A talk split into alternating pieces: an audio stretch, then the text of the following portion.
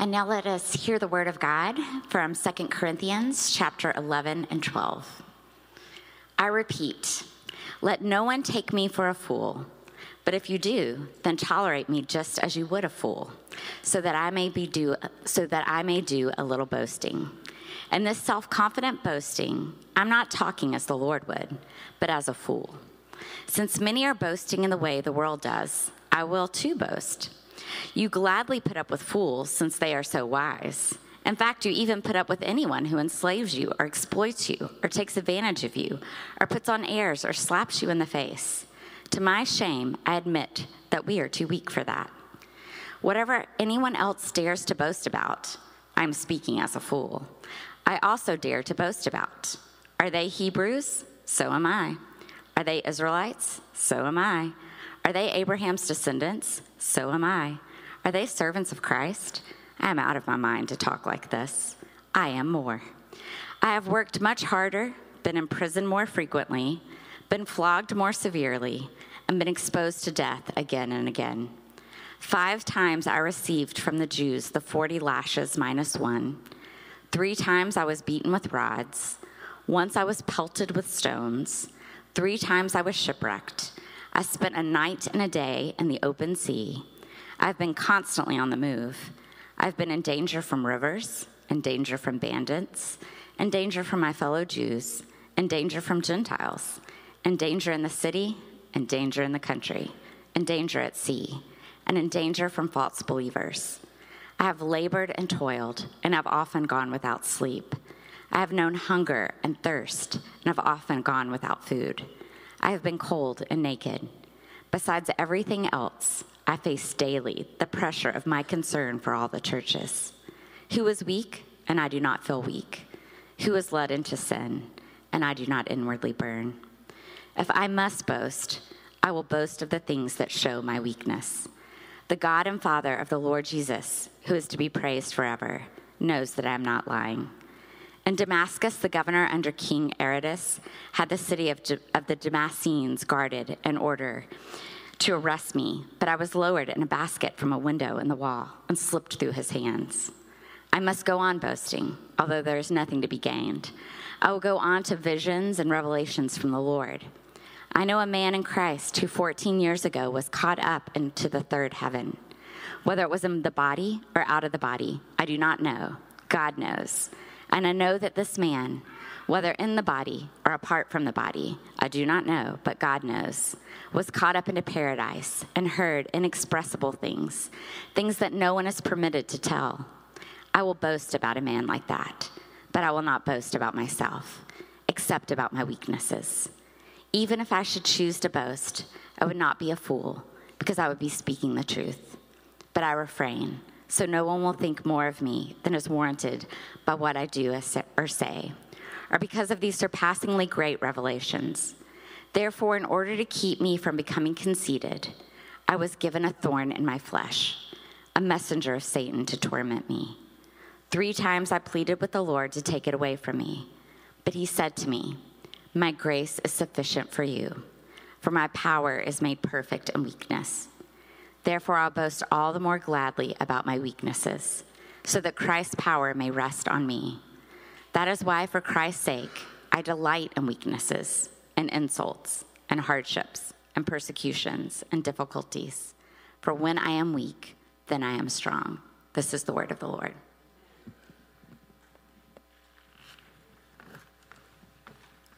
Good morning, church. I'll try that again. Good morning, church. Good morning. Oh, I just love, I love when people get excited. Thank you for saying good morning with me. Thank you for being here. I don't know why it finally struck me last night that this week is Thanksgiving week. I mean, I didn't feel like it was. It just came so fast. And I don't know why I wasn't prepared for it. Maybe it was because I felt like it came so fast.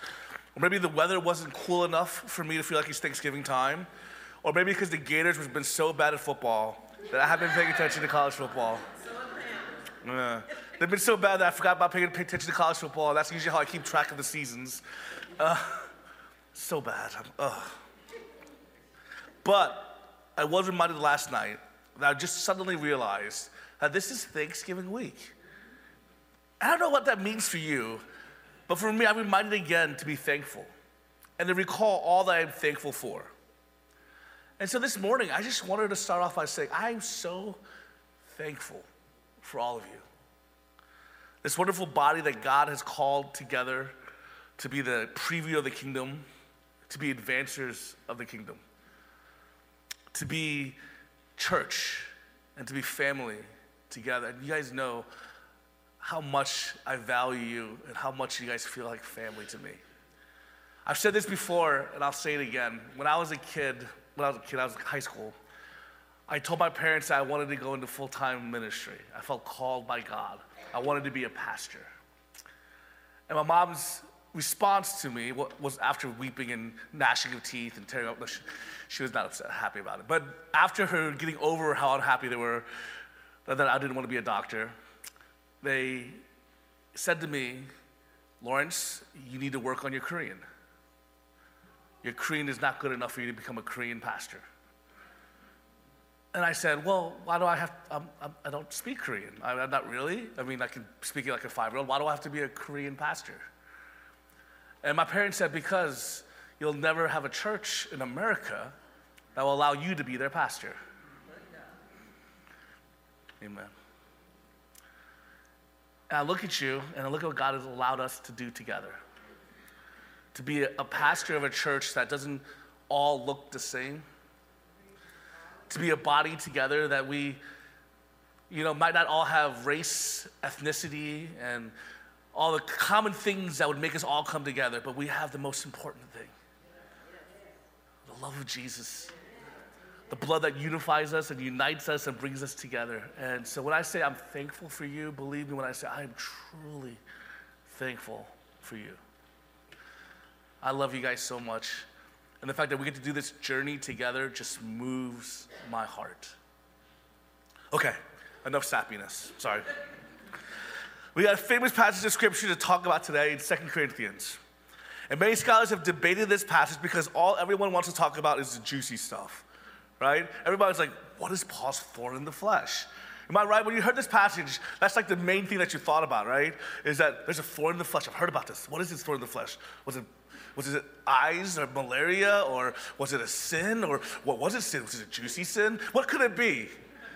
Am I right? So you guys are like, that's what that's, the scholars have debated this over and over again. So I'm just gonna be honest with you up front. So in case you're looking forward to this happening in the sermon today, I am not gonna tell you what the thorn in the flesh is. I'm not. All right, so sorry about that. You guys are like, oh man. I'm not gonna tell you because if anybody tells you they know exactly what it is, they are wrong and they're lying. Right?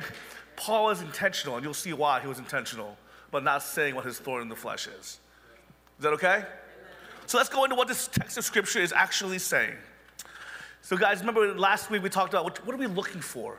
What should we look for in our leaders? What should we look for? Because Paul's having to defend himself as a leader of the church. So he's addressing false teachers that have incited rebellion against him. Remember, he calls them the super apostles, mocking them for their claims of being sent by Jesus or by the 12 apostles. These were the, ones who were putting themselves on a hyper level of spirituality by showing off. They made grand claims about themselves and they were successful in leading the church astray. They were full of pride and boasting. And they spoke very well. They were eloquent. They, they, they looked really glamorous and good. As we learned, they discredited Paul by saying, though his letters were weighty, he was quite unimpressive in person. Paul then had to react. The church would not listen to his humble pleadings and exhortations.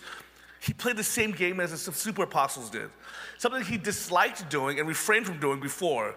that was the game of boasting. Paul's literally saying, I hate that you're making me do this.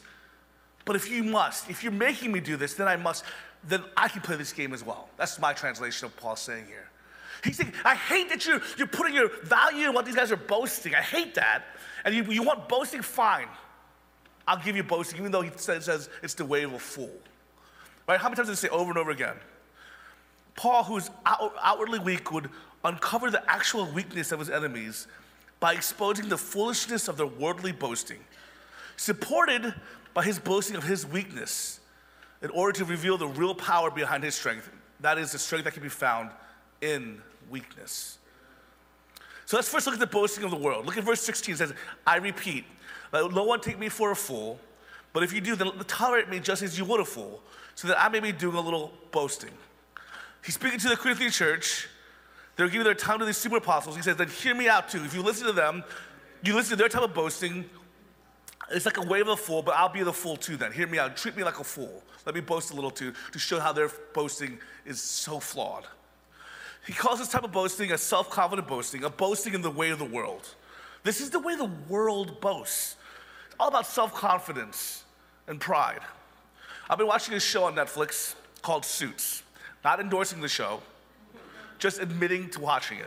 So I don't know if this is a confession. For Some of you might look at it as a confession. I'm confessing. Some of you might be like, oh, this is a relatable element of this guy. However you want to look at it. I'm not endorsing the show. There's so-called suits, and a bunch of lawyers, high-powered lawyers are on the show. And their characters are prime examples of the way this world boasts. The suits they wear, they look so put together, so clean. The way they speak, the way they, where they went to school, how much money they have, the way they seek power and leverage, and who they know. To be like, look how high up, look how powerful, look how awesome. I am. Sadly, this worldly type of boasting led the Corinthians to take the side of the super apostles instead of Paul. So, in order to, to rescue his flock, if you will, he dared to boast the same way. Now, he did this because he wanted to cut the ground from under the false teachers. He wanted to be considered equal with the apostles. He wanted to expose their deceit and show that the false teachers were, and that their way was the way of foolishness. But it was unpleasant to Paul.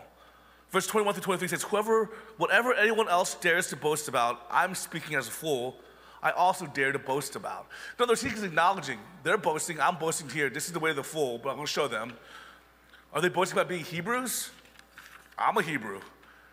Are they boasting about being Israelites? I'm an Israelite. Are they Abraham's descendants? So am I. Are they servants of Christ? I'm out of my mind to talk like this. He's constantly like, I hate doing this. He says, I'm speaking as a fool. I'm out of my mind. You can see the conflict he has when he boasts, but he must do it. The super apostles used their, heredit, um, uh, their lineage to try to lord it over the Gentiles, saying they were purebred children of Abraham, of Israel, Hebrew of Hebrews. So Paul says, So am I. So what? Now, Paul does them one better here and challenges them on this point. In verse 23, are they servants of Christ? They were Jews, wonderful. Now they couldn't be servants of Christ. What could they show for it? Perhaps they could say, I was taught by Peter himself, or I was circumcised on the eighth day. I fast twice a week. I give a tenth of all I get. I've memorized all five books of the Pentateuch and earned the highest mark on Bible study class. And, you know, uh, I get a rib, uh, ribbon from my Sunday school, VBS. But Paul knows they're missing something. Paul knows he has something that which they don't, which proves his authenticity as a servant of Christ. Are they servants, Paul says? Am I out of my mind to talk like this? I am more. Is here Paul takes a departure from the kind of boasting of the world. It talks about something different. It talks about suffering and weakness. Look at what he says in verses 23 through 27. Uh, this would take forever if we dove into all the times that this actually happened. So I'm just going to list what he says. He was in prison. He was flogged, he was beaten, stoned, shipwrecked, marooned. He was in danger in, in, rivers and bandits, even fellow Jews and Gentiles. He was in danger in the city, in the country, in that sea, and from false believers. He experienced hunger, thirst, cold, nakedness. It's a list of his afflictions and his sufferings for the sake of Christ. Now, he doesn't go looking for all this trouble, but it comes as he's determined to preach the gospel to the world. And he says in Galatians 6 17, I bear on my body the marks of Jesus. Though even the most difficult times, he was faithful as a servant of Christ. And the false super apostles had no such marks. In fact, to avoid persecution, they taught that the Gentiles needed to circumcise themselves. Notice also what Paul does not mention in this list above as credentials for his service. Paul does not talk about his visions. He does not talk about his ability to speak in tongues. He does not talk about his miracles that he performed. He does not talk about his incredible scholarship when it comes to Jewish law. Paul did all these things, but he left out those things that could cause him to lift himself up. He did not boast in those things that could easily be temptation to pride. He said boasted in those things that showed his helplessness and his afflictions for righteousness. I mean, just think about what he's doing here. He's been over and over, he's confronting these super apostles who are speaking hatred, speaking um, propaganda against who Paul is. And they're literally saying, look how clean I look, look how smooth I look. I got the nice outfit on, and I got the, I'm presenting, I'm, I'm powerful speaker, I'm eloquent. Paul, he was weak and timid among you. He's been challenged over and over again. He's, and then the normal response would be they said, Do you think you got something? Look what I got. I got this, I got that. Look what I can do. Look what I can do. But then he says, No, no, I can say all the same things. I'll say it just because you want me to say it. But let me show you what else I've got. Look at the scars. Look at the scars. Look at the wounds on my body. One more evidence of his heart for the church is his deep love and concern for the church. If you look at verses 28 and 29, it says, Besides everything else, I face daily the pressure of my concern for all the churches. Who is weak? I do not feel weak. Who is led to sin? And I do not inwardly burn. The super apostles didn't have such empathy. They only cared that the, these people obeyed them and gave them funds. When there's someone weak, they abuse them more. But when Paul would hears of someone weak, he feels their pain. I love how Paul goes from all this incredible affliction.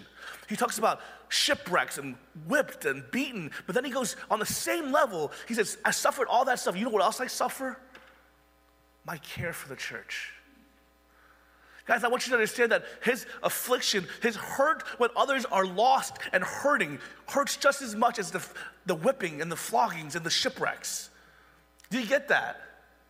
I love that so much. Paul's putting that on the same level. He's literally saying, Hey, I've been whipped, I've been shipwrecked, I've been stoned. I've been whipped with a, a, a, lash and, and, and I've been through all the physical pain, but what hurts me just as much is when the people I love and I care for are being led astray. I have a burden, a burden for the people God placed under me. And I weep for them. I yearn for them. And when they struggle, I cry for them. I love that. Right? Isn't that beautiful? I said last week, what are you looking for in a church? What are you looking for in a leader? Can I tell you something? Not a leader who says, if, they, if you're walking away, who says, well, forget them. You want somebody who's going to cry, who's going to weep over the ones who walk away. Does that make sense? Do you guys hear me? Paul continues to boast his weakness. Look at verse 30. If I must boast, I will boast of the things that show my weakness. See how he starts? If, if I must boast, he's reluctant still to do this. But he let it be things if we do, if you must boast. And there are times that you maybe must, like Paul. There are times that you must boast. Let it be in your weakness. Let it be things that don't tempt us to pride, let, but those things that praise God, as Paul does in verse 31. The God and Father of our Lord Jesus, who's to be praised forever, knows that I am not lying. God, not us, to be praised forever. I cannot tell you guys, I, who often am a people pleaser, prone to pride, likes to boast in my own things. And I don't think I'm the only one in this place. Am I right? this might be something that I'm going to venture to go on a limb here and say we struggle with this, right? We like to build ourselves up because, can we be really honest? Because deep down we are insecure. We're insecure. We want to build ourselves up because deep down we're afraid that we're not important. We're not loved. So I want people to say, well, you know, I'm really smart. I'm really good at this, or I'm really talented, or I want people to look at me and say, man, that guy knows this, or that guy knows that, or look how impressive he is. I get that. I'm tempted by that every day. It is hard because deep down I'm afraid, what if I'm not? Deep down, I'm afraid, what if I'm not loved? What if I'm not good enough? What if I, I, am not smart enough because I've been so much, especially so much in my life, I've grown up the way I grew up, I've been told that you have to be smart. I joke around with this, but I've said this before. My parents, when I used to bring home a, a 95 and a test, my dad would say, 95, huh? Yep, it was it 100? I said, no. He said, well, you should have gotten 100. Because if you want to succeed in this world with other kids, when they make 95, you better make five points higher than them. So that's why I grew up. I grew up having to always feel like I have to do more, I have to earn more, I have to be better and smarter. And so then I always then feel like this extra need in my heart to be like, okay, how do I show that I'm more? How do I show that I'm more? But the way of Christ flips all that upside down. The way of Christ says, Lawrence, you're enough in me. The way of Christ says, hey, you're loved just the way you are. You don't have to earn it. You don't have to make a 99, Lawrence. You don't. You don't have to be smarter than everybody else. You don't have to be dressed a certain way. You don't have to look a certain way. You're enough in me. So then that takes away this insecurity. So then I can boast in, I can boast in the fact that, hey, I'm not good enough, but guess what? My God still loves me. My people, I know it's contrary, it is opposite to everything inside of us. It is, but it's so freeing. It sets us free. Boast in your weakness. Jeremiah 9 23 24 says, This is what the Lord says Let not the wise boast of their wisdom, or the strong boast of their strength, or the rich boast of their riches. But let the one who boasts boast about this that they have under, the understanding to know me, that I am the Lord who exercises kindness, justice, and righteousness on earth. For these I delight, declares the Lord. Let us both that we have the understanding to know the Lord who is kind, just, and righteous. In these he delights.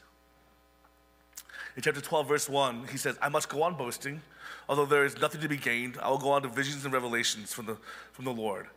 Still, I just think it's so funny. Paul's like, I don't want to do this. I hate you for making me do this. I'm going to keep on doing this, but I don't want you. It's like when I'm talking to my kid. Like, I don't want to yell at you, son, but I hate that you're making me yell at you. These super apostles have been saying, we have visions of revelation. God comes and he speaks to us.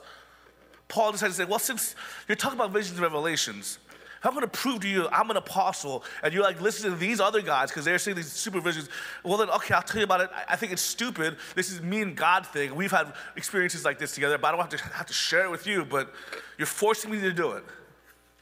And he goes on to explain to show that he has visions and revelations from God, but not in direct competition. He's not saying, I want to tell you about a revelation to show you I have a bigger vision and bigger revelation. He's not saying that. He's not saying um, they have revelations once a week. Well, I have two. He's not saying my revelations are bigger, my revelations are better. He's saying, let me show you the validity of my apostleship by showing you my revelations if that's what you need to see. They're different.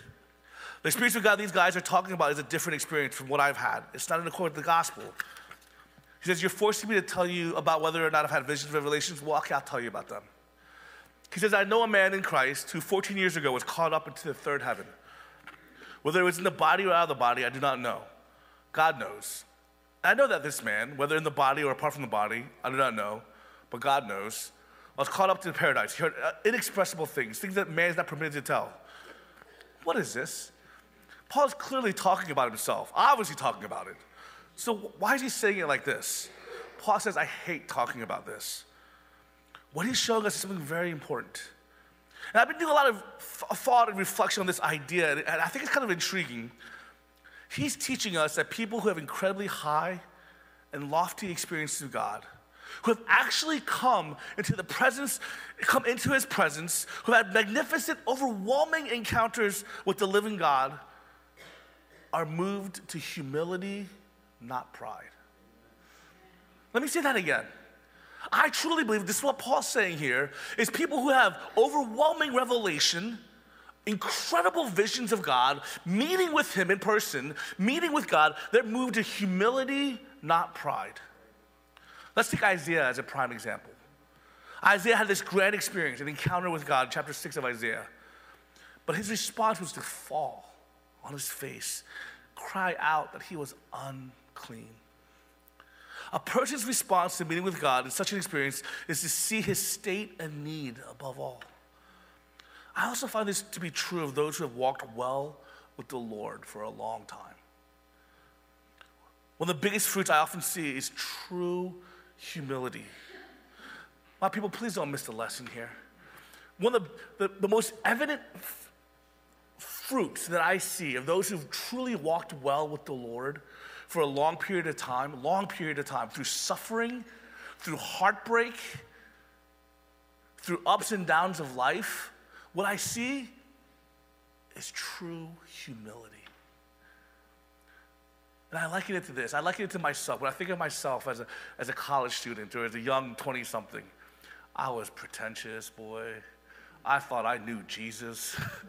I thought everybody else was not passionate. Like, no, there's no passionate believers out there. I know Jesus, and everybody else is just, they've sold out to the world, and they sold out to having kids, and oh, it's just gonna go, me and Jesus, and we're, we're on fire for the world. Everybody else doesn't know Jesus. I was a pretentious young believer. I haven't seen life and suffering yet. But there's a, a man who actually had, recently had to stop attending here because he had to move into a care facility. His name is Pastor Jim Greenlee. And Pastor Jim was one of the first pastors of actually of Farrington Road Baptist. He's pastor emeritus here. He's been attending here when we did the whole kind of merger thing. One of the fruits I see in Pastor Jim's life is humility. He has a wealth of experience, a lifetime of leading church, wealth of knowledge, of encounters with God and revelation and visions but the first thing that you see and oozing out of him more than anything else is his humility, his desire to serve, and to humbly in the background lead in prayer. That is what happens when you have visions and revelations from God. Do you hear me? Does that make sense? My People, Paul is saying, if one has experience with God, just shown character. That person should be a person of transparency, a person of integrity, a person of love, a person of holiness, a person of godliness. You should be listening to that person because you look at their life and you say, that person met with God. And that's where authority should come from. Not because of what someone claims to have experienced. A person could be deluded. People get sincerely, sincerely deluded all the time. It should show in character, it should show in humility. Paul says he was caught up to the third heaven. Most likely, this is just heaven. He's not saying there's like multiple levels. First heaven is sky, the, the understanding of the world. Second heaven is space. And then third is the dwelling of the Lord Himself, the, our concept of heaven. Paul couldn't tell whether he was in a trance or taken up there physically like Elijah, but he was there and he heard inexpressible things he was not permitted to speak of. He was so tight lipped about it that he kept it secret for 14 years. And even now is only giving us a glimpse of what he experienced. Why, might he, why was he not permitted to speak of it? Well, maybe because it might have been too holy or wonderful for us to know or understand. Maybe it was to prevent Paul from being too proud and to keep him humble. Perhaps it was just for Paul's benefit so that he can be, and this is what I truly believe, this experience was for his benefit because he's about to suffer such things. So he had this experience with God because he had to prepare his heart for all the suffering he is about to go through. So Paul brings up his brings up to show his weakness. Look at verse 7 or because of these surpassingly great revelations, therefore, in order to keep me from becoming conceited, I was given a thorn in my flesh, a messenger of Satan to torment me. He says, We have a heaven experience, and then we have a thorn experience. That's what he's experiencing. He's sharing with me. I had a heaven experience, then now I have a thorn experience. And he says, To keep me from being conceited. Paul's laying out a principle that I think is, is actually kind of frightening for many of us but it's so important for us to see. In the Christian experience, strength and weakness always go together. This is why he's saying, I, I, don't, I don't know about these super apostles. They don't seem to have the Christian experience. It's, it's kind of weird. These super apostles don't have, they seem to have this Christian experience. But for me, strength and weakness always go together. They're never apart. They're never apart in the Christian life. He's saying they're just like your left and your right foot. When you walk, your right foot gets to have your left foot, but it can't be too far apart because the next one is to come. So strength and weakness goes together in this walk and this journey that you're going on towards Christian growth. Experiences of strength lead to experiences of weakness, and experiences of weakness lead to experiences of strength. You don't go from weakness to strength. That's not a journey. We're not just going from weakness to strength in our journey. What Paul is saying is you go from weakness to strength, weakness to strength, weakness to strength, into higher and higher realms of understanding and of power. My power is made perfect in weakness, it says. The strength leads to weakness, weakness leads to strength, and that's how you grow in power. Power is not antithetical to weakness, not a bit. He says, I wouldn't have anything like the courage I have. I wouldn't have anything like the power I have. I wouldn't have anything like the freedom I have from fear if God didn't put weakness in my life. If I had gotten conceited, I'd be filled with fear. Guys, uh, don't you see? If you didn't have the weakness in your life that leads to strength, if God didn't give you the weakness things that shows you who you really are and how the way you're really made, then you would have no power. Because here's the thing most of us live up and build up our own lives, build up who we are, these false sense of ideas of who we are to make ourselves feel good about ourselves. We build up our own lives thinking, hey, I'm really smart. Hey, I'm really successful. Hey, I'm really rich. People really like me. And we build it up, build it up, build it up on these things, right? But once we build it up on those things, we're not gaining in power. But we build up on these things, and what ends up happening is we're building it up on strengths, because maybe you have those strengths. But then what happens when it's all taken away? You're left with nothing. But when you build up your life on your weaknesses, knowing that you are made for more power than that. When you build up your life on the fact that you're in need and you need a savior and then you need relationship, then all of a sudden you're building your life on love so that you can go and look, all of a sudden you have more power because now you're free. You're free from having to build up these things that try to give you strength. You're free from the bondages of, of other people's thoughts, what they think about you. You're free from my, even my parents' baggage that is placed upon me. I love my parents, by the way. I feel like I'm just trashing my parents. My parents are absolutely incredible. So, you know, if you see them, if they come in here, don't be like, oh my goodness, this guy. No. But you're free. No longer did the weight of them say, you're not good enough. But you have power because in your weakness, you acknowledge, I don't have to be. Does that make sense? You see, pride, conceit comes because our hearts will take any success, any good thing, and we'll use it as a way of self justification. Anything, even experiences with God. Paul says, My heart would have taken that and said, I must be hot stuff. I've been to heaven. Actually, automatically, he just knows that what would have happened, and God sends a thorn. Well, we say, What's the thorn? That's the question I said earlier. Right? What's the thorn? Thing is, we don't know. And how wise and wonderful of Paul not to tell us. Because we can identify with him. If he told us what the thorn was, we'd say, well, that's not me. If his thorn was a sin issue that you don't have, then you're gonna be like, well, that's not me, so that's okay. Or if it's a, a physical ailment that you don't have, then you're like, well, that's not me. But since he doesn't tell us where it is, everybody can then read themselves into this same spot as Paul. We can all relate because while they may be different, we've all had thorns. If you look at verse 8, three times I pleaded with the Lord to take it away from me. This thorn, whatever it was, was so grievous, so distressing to Paul that he pleaded with the Lord, not just once, but multiple times God, can you just take this away?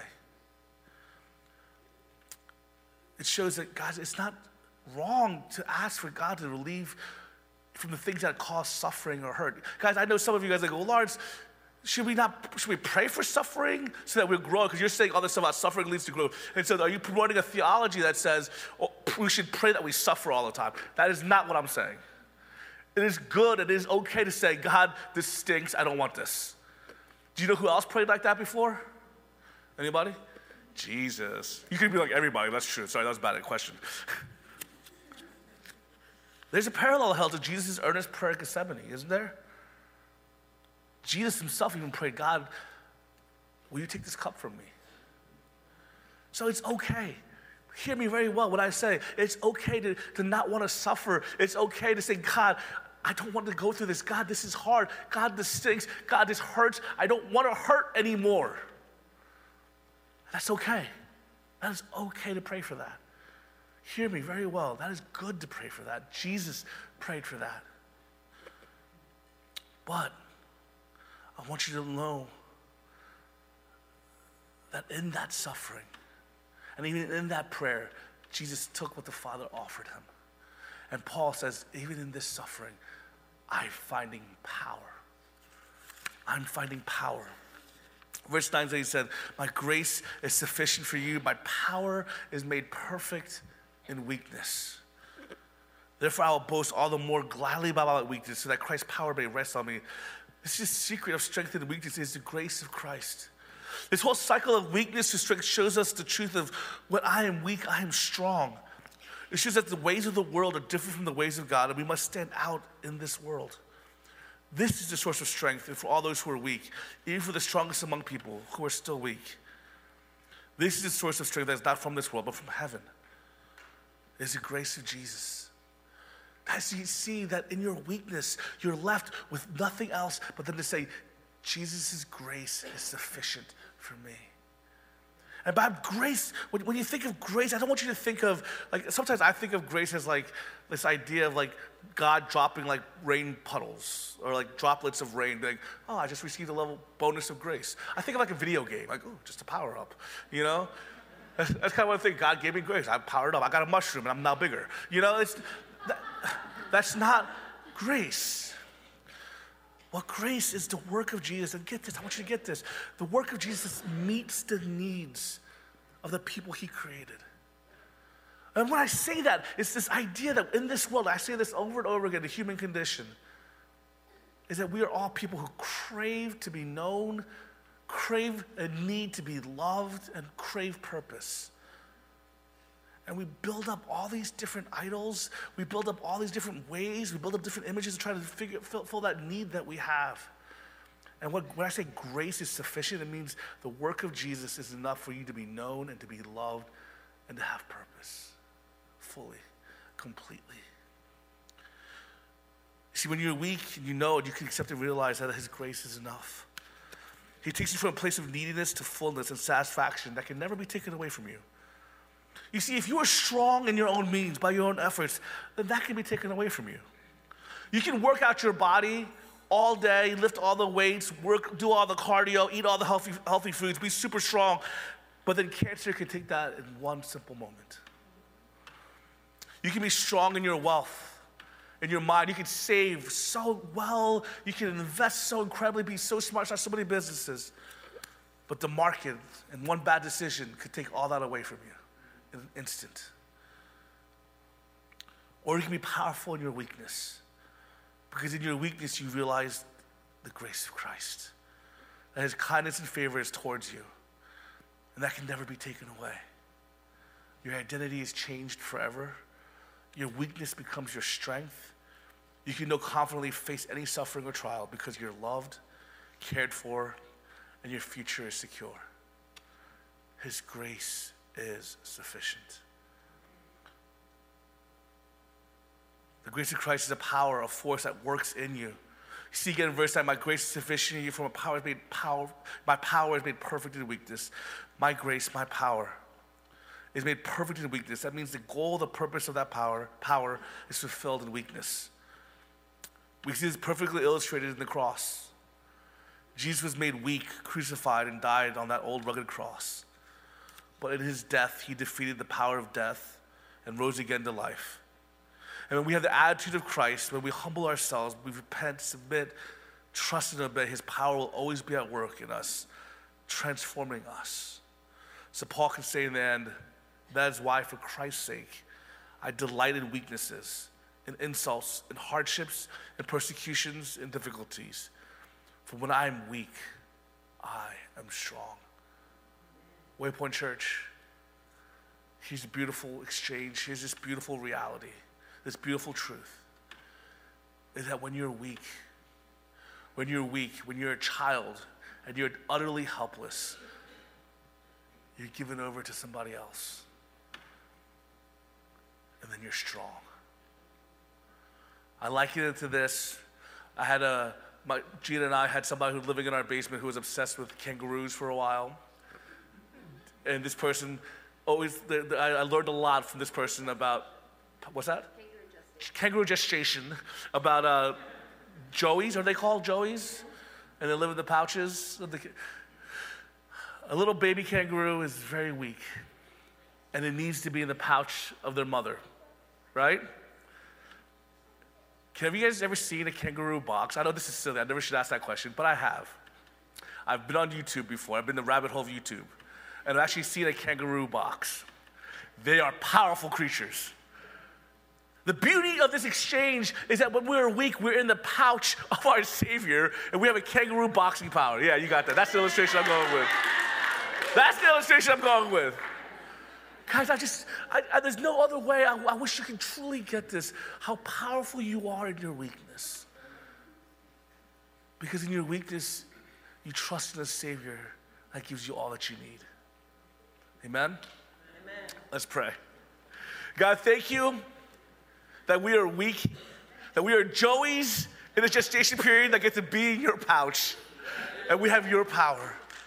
God, we love you. God, we just are so amazed at the fact that for some reason there's this incredible situation where strength and weak always come together. And what's growing in this cycle is power. Power that comes from who you are the grace you've given to us, your sufficient grace that calls us different, that calls us to be outside of this world, that shows up in our weakness to show the world how powerful you are. So may we live in that humility. May we walk in weakness. May we boast in our weakness because it shows who you are. In Jesus' name we pray. Amen. Amen. At this time in our worship service, uh, we come together for the Lord's Supper. Uh, we do this the first Sunday of the month and the third Sunday, and it's a time when we join with our Christian sisters and brothers around the world and in partaking of this meal that our Lord and Savior gave to us. It's a time when followers of Jesus come together and we reflect and remember on the death and the resurrection of Christ and the new covenant that we have in Him. For this morning, um, I prayed about what to do, and in light of the sermon, and like, how do, how do we enter into this weakness? And Jesus says, when you pray, pray like this. And he gave us a prayer. So, what I want to do, we're not going to stand up for this, but we are going to recite the Lord's Prayer. This is, uh, it'll be up on the screen. I know there's a couple versions of it, maybe the version you grew up with. It, will be close. There's just a few words might be different. But, um, and just in your seat, you can look up on the screen and, and, and say it and hold your hands up, whatever you want to do, your posture. And, and let's just pray the prayer that Jesus gave us to pray. Our Father in heaven, hallowed be your name. Your kingdom come, your will be done on earth as it is in heaven. Give us today our daily bread. And forgive us of our sins as we also have forgiven those who have sinned against us. And lead us not into temptation, but deliver us from the evil one. Should say, For yours is the kingdom and the power and the glory forever. Amen. Amen. Sorry, that was maybe seemed sacrilegious. I have no idea what just happened on the screen. But God is good and He hears our prayers and He loves us and He gave us that prayer. So my challenge to you is memorize that prayer and when you need when you don't know what to pray, pray that prayer. That's one of the ways that we can boast in our weakness, relying on the Lord and, and that simple formula that Jesus gives us. So, in light of that vein, Paul says in 1 Corinthians, For I received from the Lord what I also pass on to you. The Lord Jesus, on the night he was betrayed, he took the bread. Um, and he, when he had given thanks, he broke it and he said, This is my body, which is for you. Do this in remembrance of me. In the same way, after the supper, he took the cup. He says, This cup is the new covenant in my blood. For whenever you drink it, do it in remembrance of me. And whenever you eat this bread and drink this cup, you proclaim the Lord's death until he comes. So here at Waypoint, we, we like to have an interactive uh, Lord's Supper. So we invite you to come forward. And if I could get the servers to come up and the band can come, come on up. And what we do is, is we invite you to come forward and we practice a method called intinction. So the server will hand you a cracker these are gluten free. Um, and when you get the cracker, you will take it and then you'll dip it lightly in the juice. Um, and then you can do two things. You can eat it immediately, or you can take it back to your seat and take some time to reflect. We won't all do it at the same time, so you can you can take the cracker whenever you're you're ready. And uh, this meal is for those who are followers of Jesus and the Bible does say to prepare your heart before you come and make sure that your heart is right with God. So it's okay to take some time to reflect and then come up. But we generally, this section will go to these servers here, this section will come here. Y'all will go to them, and y'all will go to them. So let's uh, rise and, and come forward and, and take the Lord's Supper.